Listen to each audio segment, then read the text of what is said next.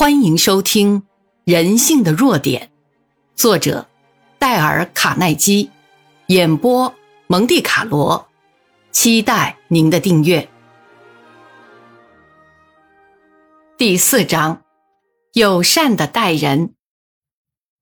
如果你在盛怒下对人发了一通脾气，对你来说固然泄了心头之恨，可是那个人又会如何呢？他能分享你的轻松和快乐吗？他受得了你那挑战的口气、仇视的态度吗？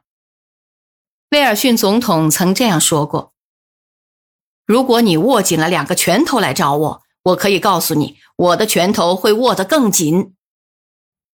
但你如果这样说，让我们坐下来一起商量，我们之间意见相左，我们不妨想想看，原因到底何在？主要的症结是什么呢？”我们很快就会知道彼此的意见相距并不很远，不同的地方很少，而相同的地方却很多。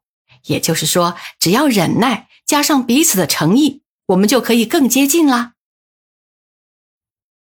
约翰·洛克菲勒对威尔逊总统这句话所含有的真理极为赞佩欣赏。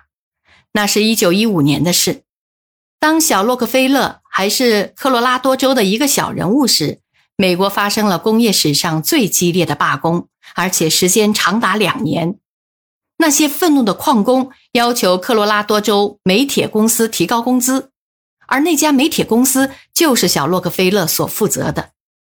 由于群情激愤，公司的财产都被破坏了，军队前来镇压，造成了流血事件，不少罢工的工人被射杀。就在仇恨的气氛在每个角落飞扬时，小洛克菲勒想要获得罢工者的谅解和幸福，而他真的做到了。他如何完成这件事的呢？原来，小洛克菲勒费了几个星期的时间去结交朋友，并向罢工者的代表发表演说。这一篇演讲稿起到了惊人的作用，这是他成功的杰作。他把工人们的愤怒完全平息下来。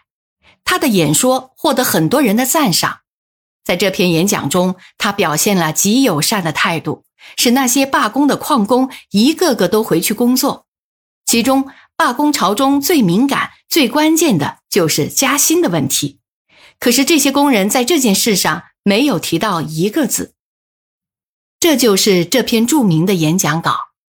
注意他在语句间流露出来的友善精神。请注意。小洛克菲勒这篇演讲是说给几天前还想在酸苹果树上吊死人听的，可是他所说的话比医生或传道者更和蔼而谦逊。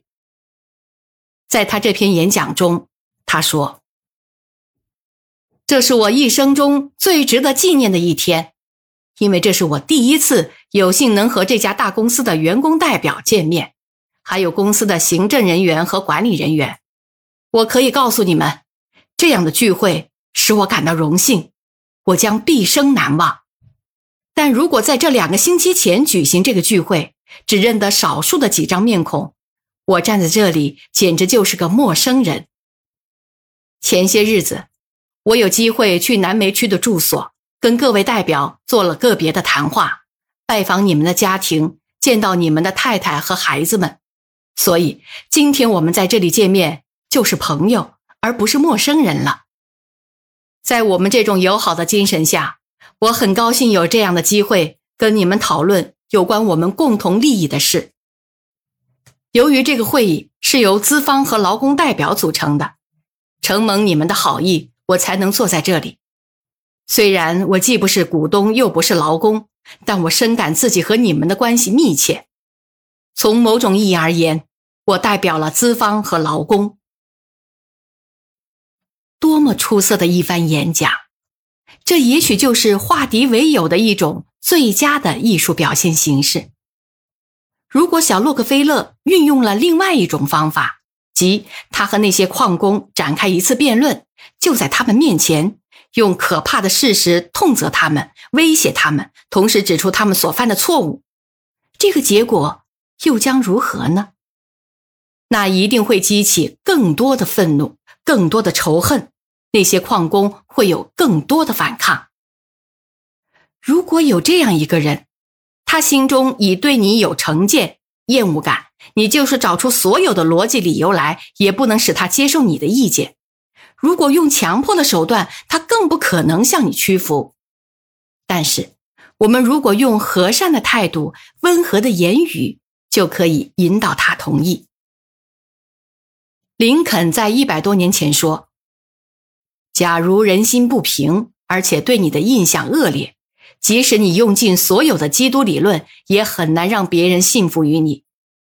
人的思想是不容易改变的，你不能强迫他人同意你，但你完全有能力引导他们，只要你温和友善的对待他们。他还说过这样一句古老的处世真理：一滴蜂蜜比一加仑的胆汁捉到的苍蝇更多。我们对人也是如此。如果要人们赞成你的观点，就先让他相信你是他的忠实朋友，那就会有一滴蜂蜜粘住他的心，于是就有了一条坦然大道通往他内心深处。对商人来说，如果知道如何运用和善的态度来对待罢工者，那是值得的。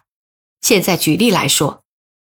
怀特汽车公司的两千五百个工人因为要求加薪而举行了罢工。那家公司的总裁罗伯·布莱克并没有动怒，也没有发表霸道的谈话，反而对工人们夸奖和称赞。他在报刊上刊登了一则广告，称赞那些罢工者用和平的方法放下了工具。他看到罢工的纠察人员闲来无事。就去买了几套棒球，请他们在空地上打球。其中有些人爱玩保龄球，他便替他们租了一间屋子。布莱克先生和善的态度使他获得了相同的回报。那些罢工的工人找来很多扫把、铁铲、垃圾车，自动的打扫工厂四周的纸屑、火柴、烟蒂。